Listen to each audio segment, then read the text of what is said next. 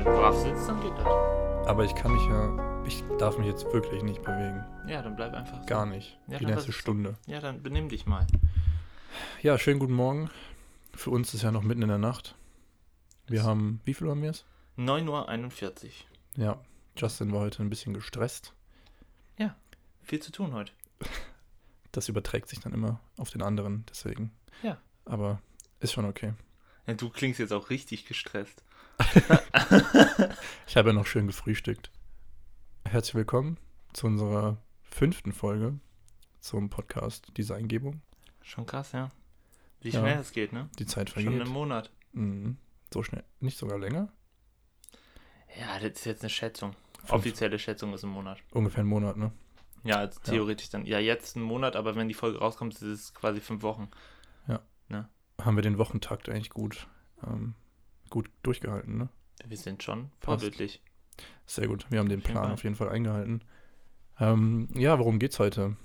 Ich denke, wir, was heißt ich denke? Also wir haben uns das Thema heute aus, ausgedacht oder überlegt, dass wir ein bisschen über Perfektion sprechen wollen, Kritik oder auch Selbstbewusstsein.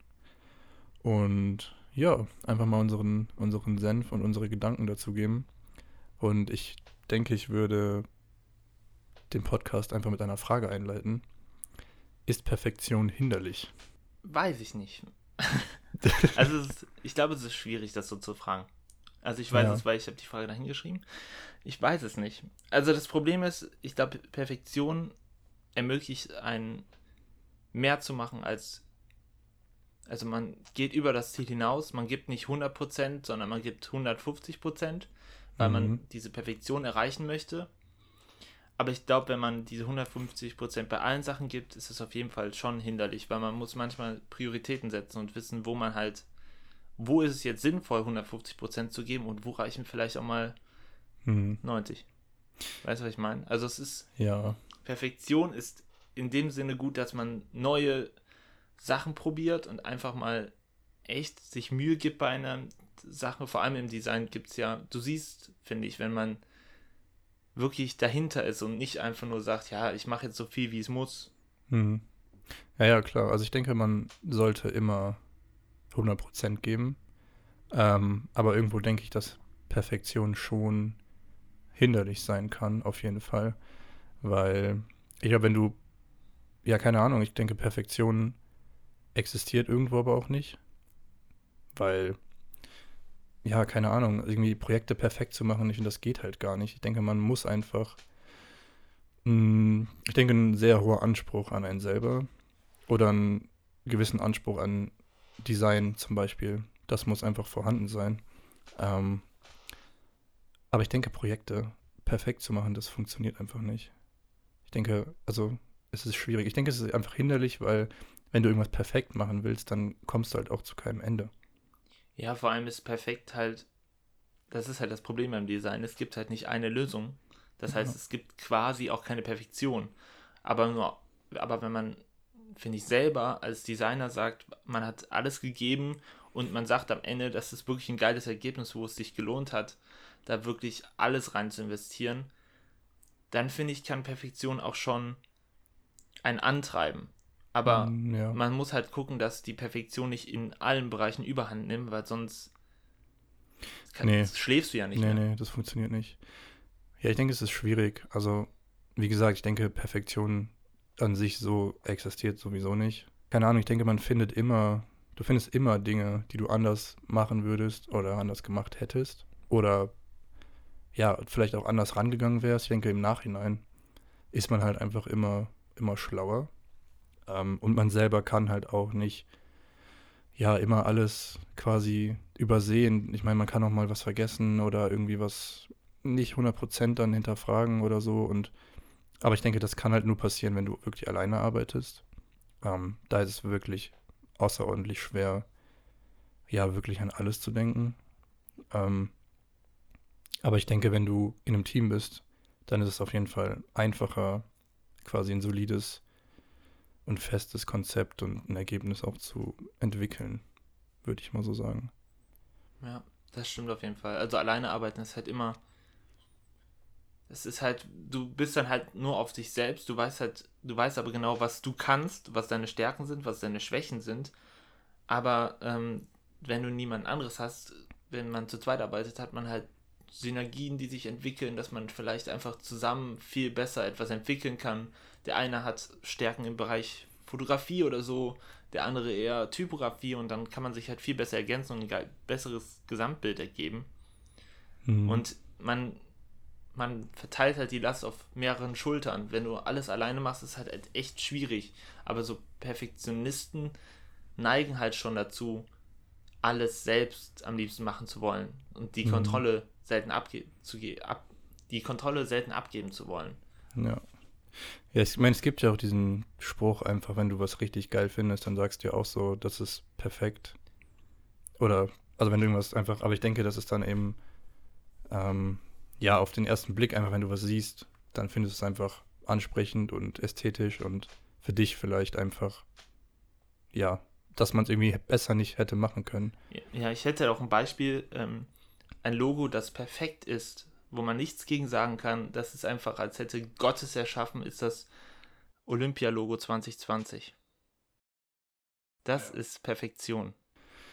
Ja, das ist schon. Äh, ja, das ist schon. Sei das, kein Spalter, komm, das ist auf jeden Fall perfekt. Ja, ich denke, man hätte es da wirklich nicht besser machen können.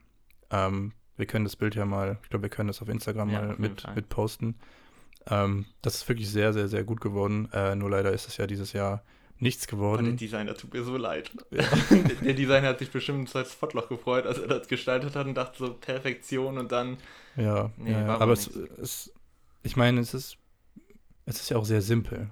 So, ich denke, Perfektion kommt dann schon sehr nah da dran, wenn etwas so simpel ist, dass du halt einfach nichts mehr wegnehmen kannst.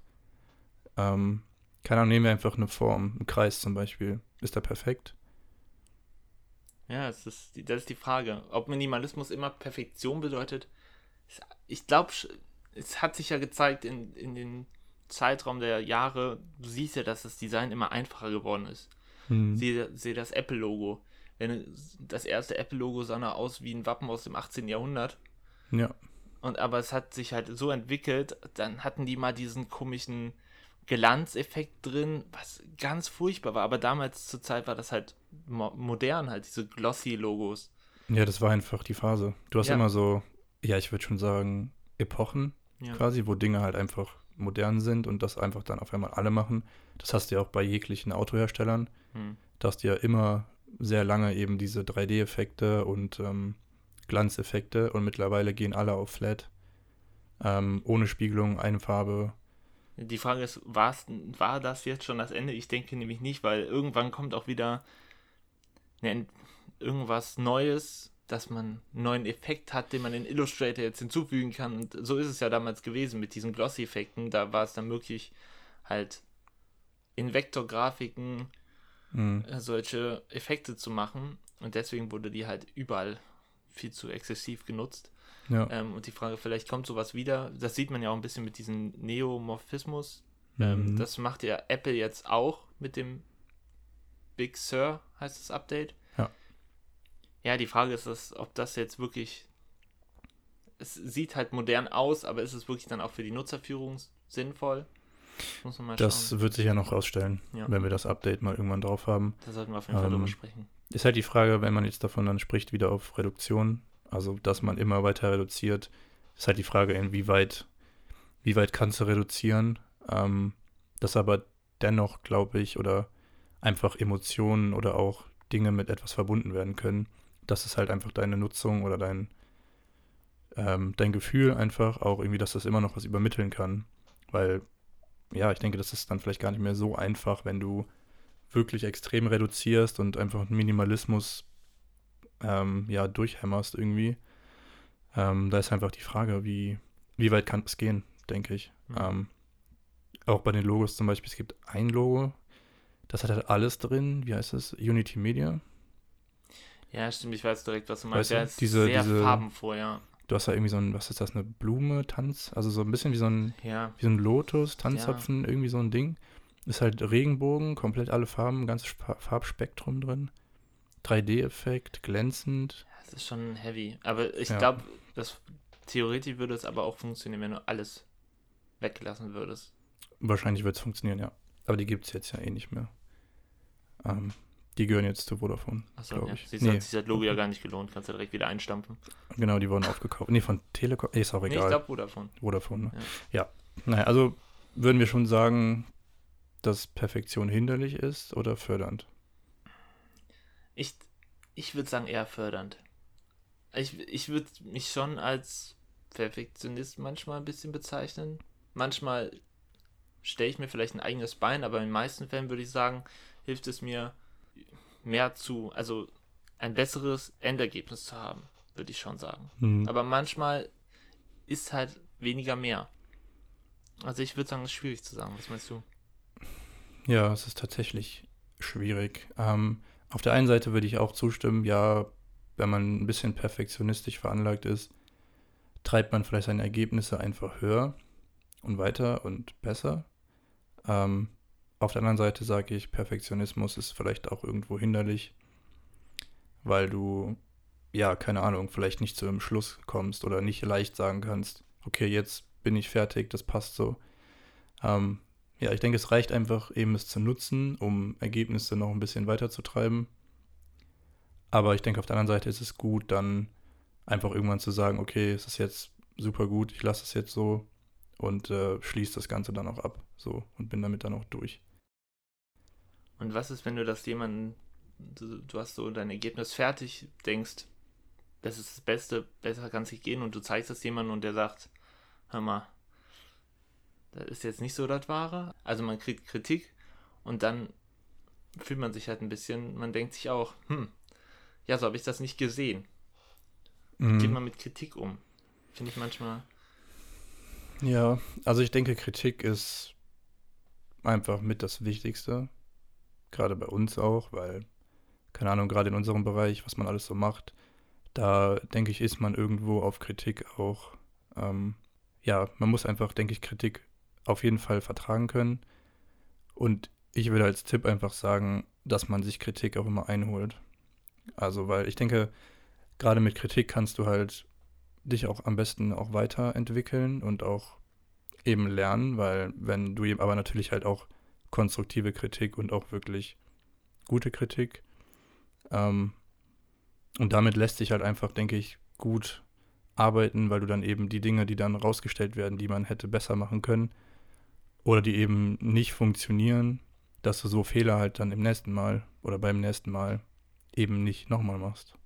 Was ich hilfreich finde, ist, ähm, Kritik nicht am Ende anfordern, irgendwie, wenn alles fertig ist und du denkst, ja, jetzt brauchst du auch nichts mehr machen, sondern auch in Zwischenschritten.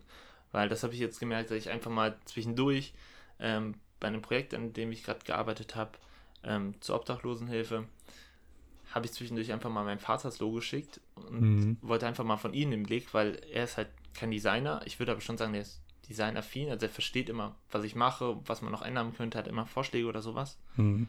Und ähm, er hatte dann drüber geguckt und hat mir dann direkt gesagt, was er sieht. Und da wusste ich, wo ich dann halt noch dran anpacken musste. Und ich wusste genau, okay, ich muss das Logo in die Richtung noch was weiter definieren, sodass es am Ende dann von der größeren Masse verstanden werden kann. Mhm. Weil es bringt am Ende nichts, wenn Designer das Logo verstehen und erkennen können, weil unsere Zielgruppe sind halt keine Designer, sondern normale Menschen. Und ich finde, das vergessen viele Designer. Das sehe ich bei so vielen Plakaten, so Designer-Plakate, die sehen halt, ja, die mögen halt für Designer ganz schick sein, aber ja, das war es aber auch schon, weil die manchmal halt komplett überladen sind, manchmal zu abstrakt, wo dann einfach Mhm. ich finde, manchmal vergisst man halt die Zielgruppe aus den Augen. Und das, finde ich, sollte man auf keinen Fall machen. Deswegen halt auch manchmal einfach die Zielgruppe fragen. Vorher, bevor man das Ganze abliefert. Wenn du am Ende sagst, okay, jetzt bin ich eigentlich fertig, dann fühlt man sich dann halt auch ein bisschen blöd, wenn man dann nochmal alles anpacken muss. Mhm. Was natürlich logisch ist, wenn man das einem, einem Kunden zeigt und der sagt, okay, ich hätte das gern so und so, dann macht man das natürlich so. Aber es würde schon viel leichter passi würde schon viel leichter einfallen, wenn man in Zwischenschritten schon irgendwie Feedback einholt. Es muss noch nicht mal vom Kunden selber sein, sondern einfach von anderen Leuten, weil man sitzt die ganze Zeit mit seinen Augen vor dem Bildschirm Und man wird irgendwann blind, weil man tausend verschiedene Arten des Logos gesehen hat. Von Variationen. Ja, verstehe ich. Ah, ich würde noch ergänzen, dass wir auch normale Menschen sind. Ja. du am Anfang. ja, wir Designer machen was für Designer und nicht für normale Menschen. Ja, du weißt, du ich meine, ich, ich, ich weiß mein. genau, was du ja. meinst. Ja, auf jeden Fall. Ähm, ja, es ist auf jeden Fall wichtig, ähm, sich Feedback auch zu holen von Leuten außerhalb der Branche, sage ich jetzt mal. Ähm, ja, das ist einfach, ich denke zu, zum Beispiel zu fachlichen Fragen irgendwie Form, Farben, Kompositionen, Schriften, whatever. Da kannst du halt auf einen Designer zugehen und sagen, hier, was denkst du, ist da das Beste oder das eben das Beste, was funktioniert oder auch irgendwas eben übermittelt, was du übermitteln willst. Äh, und wenn es darum geht, wie das Logo wahrgenommen wird oder halt auch andere Dinge, da würde man dann eben auf Leute zugehen, die von außerhalb kommen, weil die einfach ganz anders drauf gucken. Hm. Fragt jetzt ein Designer, der sagt dir direkt so, hier, mach mal das Kerning irgendwie nochmal neu oder hier das R sieht irgendwie komisch aus. Das wird dir halt ein normaler Mensch, hier, jetzt habe ich es auch gesagt, wird dir jemand von außerhalb nicht so sagen. Ja. Der wird wahrscheinlich sagen, weiß ich nicht, ich sehe da jetzt keinen Menschen drin oder ich sehe da jetzt kein Haus oder so. Ich sehe da das und das. Und dann kannst du halt da nochmal anpacken nach, ja, nach der Bedeutung eben dann nochmal gucken. Und, und dann ist die Frage halt, wann sollte man zu seiner Meinung stehen? Wann sollte man mal sagen, hör mal, vielleicht, ist, ich weiß, es ist gerade nicht richtig so oder so, aber es hat schon einen Grund, warum es so ist. Also weißt du, was ich meine?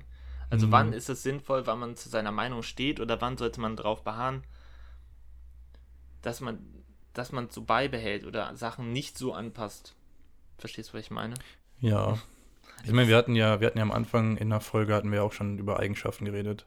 Hm ähm, wie Kompromissbereitschaft oder äh, ja, am besten nicht egoistisch sein und so. Mhm. Aber ja, ich denke, es ist schon wichtig, seine Meinungen zu vertreten.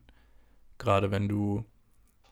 Es gibt halt immer so zweierlei irgendwie. Es gibt Leute, die informieren sich nicht wirklich, beharren dann aber trotzdem auf ihre Meinung, haben aber kein, keine konstruktive, ja, keinen konstruktiven Hintergrund, keine, keine wirklichen Argumente.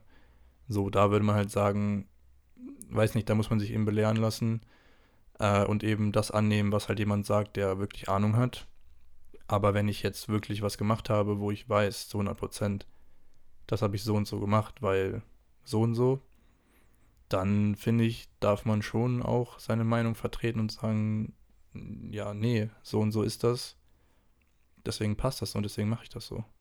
Ja, das sehe ich genauso. Also ich glaube einfach, dass man, ähm, selbst wenn man seine Meinung, man, man hat ja daran gearbeitet, man ist stolz auf seine Arbeit, aber man sollte das halt nicht im Weg stehen lassen zu dem, was der Kunde sich wünscht, in dem Fall.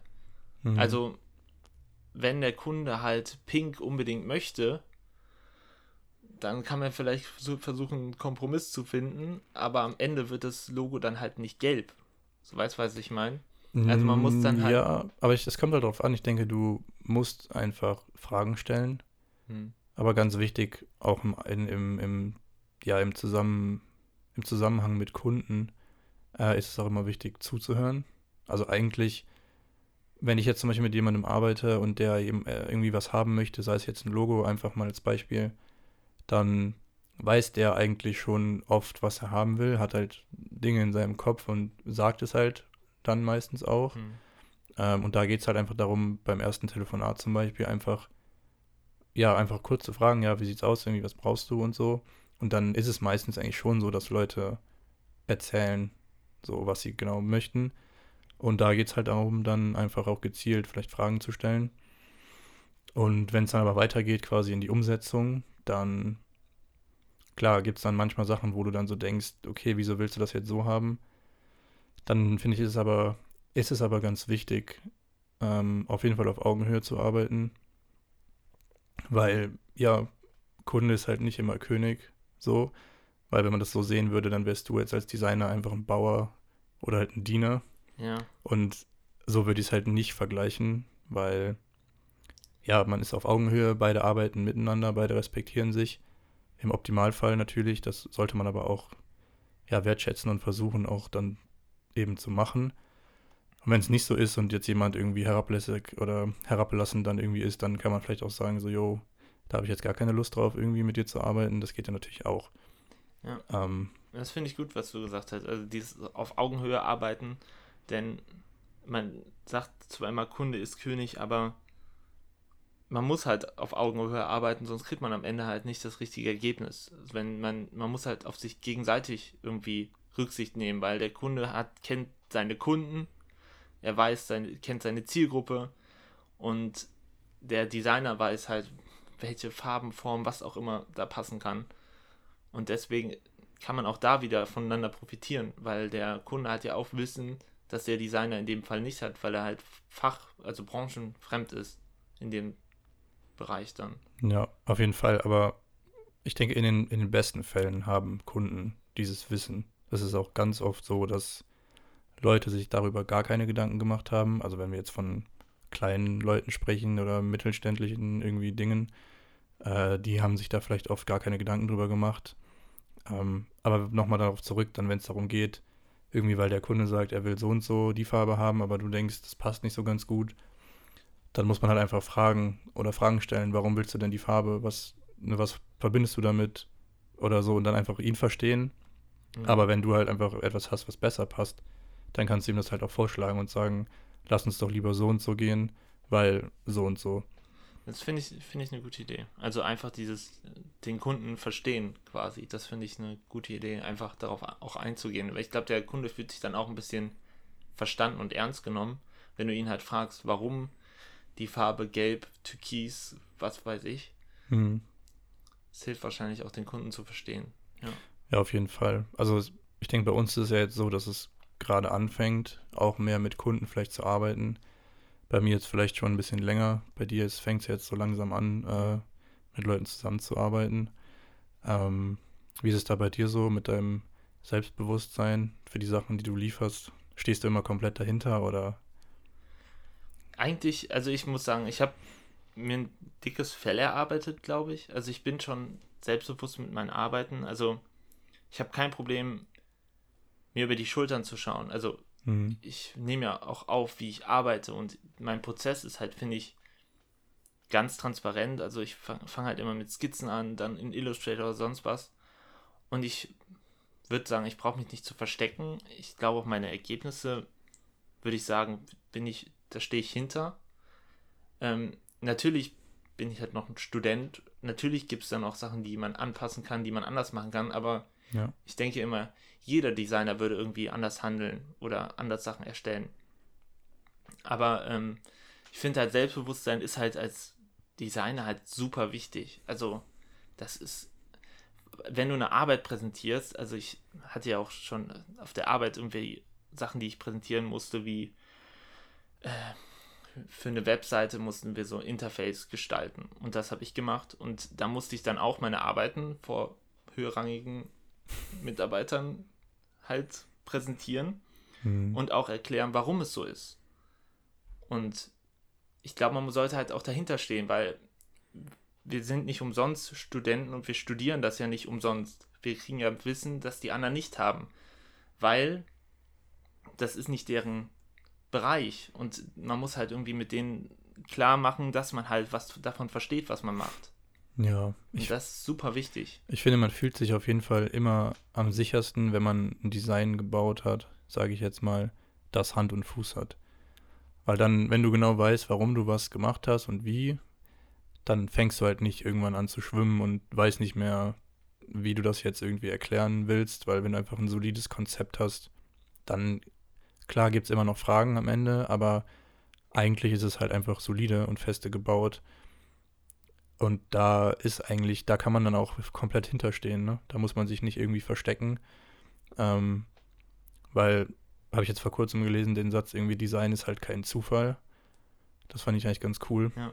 Ähm, weil es ist halt eben kein Zufall. Viele denken so, ja, hier ein bisschen Farbe, da ein bisschen Schrift und fertig ist das, was auch immer. So ist es halt nicht. Klar gibt es vielleicht immer noch viele, die das so machen, aber keine Ahnung, Design ist einfach viel mehr als einfach nur schön machen. Ähm, und aber ich denke, bei mir war es auf jeden Fall so, anfangs ähm, hat man, finde ich, noch nicht viel Selbstbewusstsein, weil du bist irgendwie neu und kennst noch nicht so viel und fängst halt einfach gerade erst an und da ist es komplett verständlich und normal, dass du einfach, ja, dich noch unsicher fühlst und halt nicht so unbedingt selbstbewusst bist. Aber ich muss jetzt aus Erfahrung einfach sagen, das ändert sich halt automatisch, würde ich sagen. Das ist wie, ja, weiß ich nicht, irgendwie wie halt was, was am Anfang nicht so ganz da ist und durch das Machen und Tun kommt es von ganz alleine. Ja, schon. Ich denke aber auch, ähm, man muss halt selber auch mal, ich finde, am Anfang hilft das halt, wenn man sich andere anguckt, die man halt gut findet, die gute Sachen gestalten. Und daran kann man auch, finde ich, viel lernen und dadurch kann man halt auch Selbstbewusstsein aufbauen, weil man, wenn man einmal so die Sachen gemacht haben, die auch die machen, durch dieses, man probiert halt aus durch Tutorials oder ähnliches und da merkt man, dass das gar nicht so ein Hexenwerk ist, was mhm. man da mhm. sieht. Ja. Man, dann lernt man halt, wie das Ganze aufgebaut ist. Und bei so Interfaces kann man halt auch, finde ich, super sagen, es gibt zu allem irgendwelche Tests und wo man so User, User-Tests, wo man dann sieht, was funktioniert und daran kann man sich heranhangeln. Es gibt so viele Designsysteme, an die man sich bedienen kann, die nicht ohne Grund Designsysteme sind, die sich bewährt haben, weil die halt getestet wurden von riesengroßen Firmen auf mhm. Gültigkeit und es gibt so viele Regeln im, äh, im User Interface, wie zum Beispiel, dass die Checkbox oder so Checkout immer rechts ist oder sowas. Ja, ja. Und daran kann man sich halt langhangeln. Und deswegen finde ich, das alles gehört irgendwie dazu, um das Ganze auch vor anderen Leuten zu rechtfertigen, warum es so ist, wie es ist. Weißt du, was ich meine? Ja, das hilft auf jeden Fall, keine Frage. Aber das ist sowieso ein Punkt. Also es geht immer darum, man muss immer sich Sachen angucken haben wir, glaube ich, kann man einfach nicht oft genug sagen. Auf jeden Fall. Immer sensibilisieren, Dinge angucken ähm, und einfach versuchen irgendwie auch am Anfang einfach, ja, fast schon nachzumachen. Natürlich soll man vermeiden zu kopieren, aber ich denke, es ist, es ist normal in der, in der Designszene einfach, es ist super offen, es wird einfach super gerne geteilt, es wird gezeigt, was man gemacht hat, aber es wird auch, denke ich, akzeptiert, wenn man sich inspiriert an anderen Arbeiten. Weil ich merke das ja auch selber, ich wenn ich jetzt ein Behance, meinen Behance-Account zum Beispiel, da lade ich ja auch alle meine Sachen hoch, die ich mache. Und die sind halt öffentlich. Also kann jeder sich die Sachen angucken. Wenn ihm das gefällt, kann er sich da inspirieren und eben das ähnlich irgendwie in sein Design adaptieren. Und das finde ich eigentlich ziemlich gut, weil es einfach so ein, ja, so eine Art Geben und Nehmen, würde ich sagen. Ich gucke mich bei anderen Leuten um, inf äh, informiere mich quasi oder inspiriere mich. Hm. Aber dafür gebe ich halt auch meine Sachen quasi raus und sage, hier, ihr könnt auch bei mir gucken. Ja, das Wichtigste, was ich aber finde, ist dieses, ähm, man sollte sich nie mit fremden Federn schmücken. Das finde ich super wichtig. Nee, auf keinen Fall. Denn äh, ab und zu sieht man halt, wenn sich jemand aus der Uni irgendwie an was bedient, was du schon ganz klar irgendwo gesehen hast, und zwar eins zu eins, das ist halt schwierig. Also ich würde, erstens bringt das einem selbst nicht weiter, weil man nur, nur was eins zu eins kopiert. Hm. Ich gebe dir recht, am Anfang sollte man auf jeden Fall auch mal nachbauen einfach, aber dann verkauft man es nicht als seins, sondern sagt, nee. es ist inspiriert von oder irgendwie sowas. Aber so kann man, finde ich, am Anfang besonders schnell Fortschritte machen, weil man versteht, wie die anderen erfolgreiche Designer das Ganze aufgebaut haben und erstellt haben. Ja, auf jeden Fall. Das muss man auf jeden Fall machen. Also, das hilft. Wir haben gar nicht darüber gesprochen am Anfang, wie denn deine Tage waren. Stimmt. Ich ja. dachte, irgendwas fehlt. Ja, wir waren aber super im Flow, muss ich sagen. Also es war jetzt so einem Rutsch durch. Ja, hat jetzt gut funktioniert. Ja. Ähm, äh, willst du mal erzählen, wie deine Woche war? Ja, teils, teils relativ anstrengend. Ähm, aber ich war jetzt, letzte Woche war ich ja bei der Agentur in Köln. Das hat funktioniert, also ich darf da jetzt anfangen. Fester Vertrag ist aber erst ab dem 1.11. Aber ich arbeite jetzt schon ähm, auf Rechnung eben, weil ich ein Kleingewerbe habe. Und da ist das dann kein Problem. Ja, ich bin einfach super, super froh und gespannt, wie die Zukunft da verlaufen wird, weil ja, super junges Team, kleines Team, super flexibel. Ich bin der erste Designer, ich kann eigentlich alles machen, was ich möchte. Also alle Aufträge von Logo über Corporate, über Branding, über Web- und App-Gestaltung. Also keine Ahnung, was Besseres, denke ich, kann man jetzt gerade nicht unbedingt haben. Ähm, und dann habe ich mich noch ziemlich lange mit einem Referat auseinandergesetzt. Ähm, ja, was ich für mein Seminar äh, Interaction Design eben hatte. Dafür hatten wir eine, Zei äh, eine Woche Zeit und ähm, da habe ich relativ viel Zeit reingesetzt, weil, ja, keine Ahnung, alleine auch schon bei so kleinen Aufgaben hat man auch schon einen gewissen Anspruch und sagt, okay, das ist zwar nur ein Referat, das irgendwie 20 Minuten geht, aber ja, das soll schon cool sein irgendwie. Ähm, und natürlich auch für die Leute dann im Kurs auch äh, informativ sein.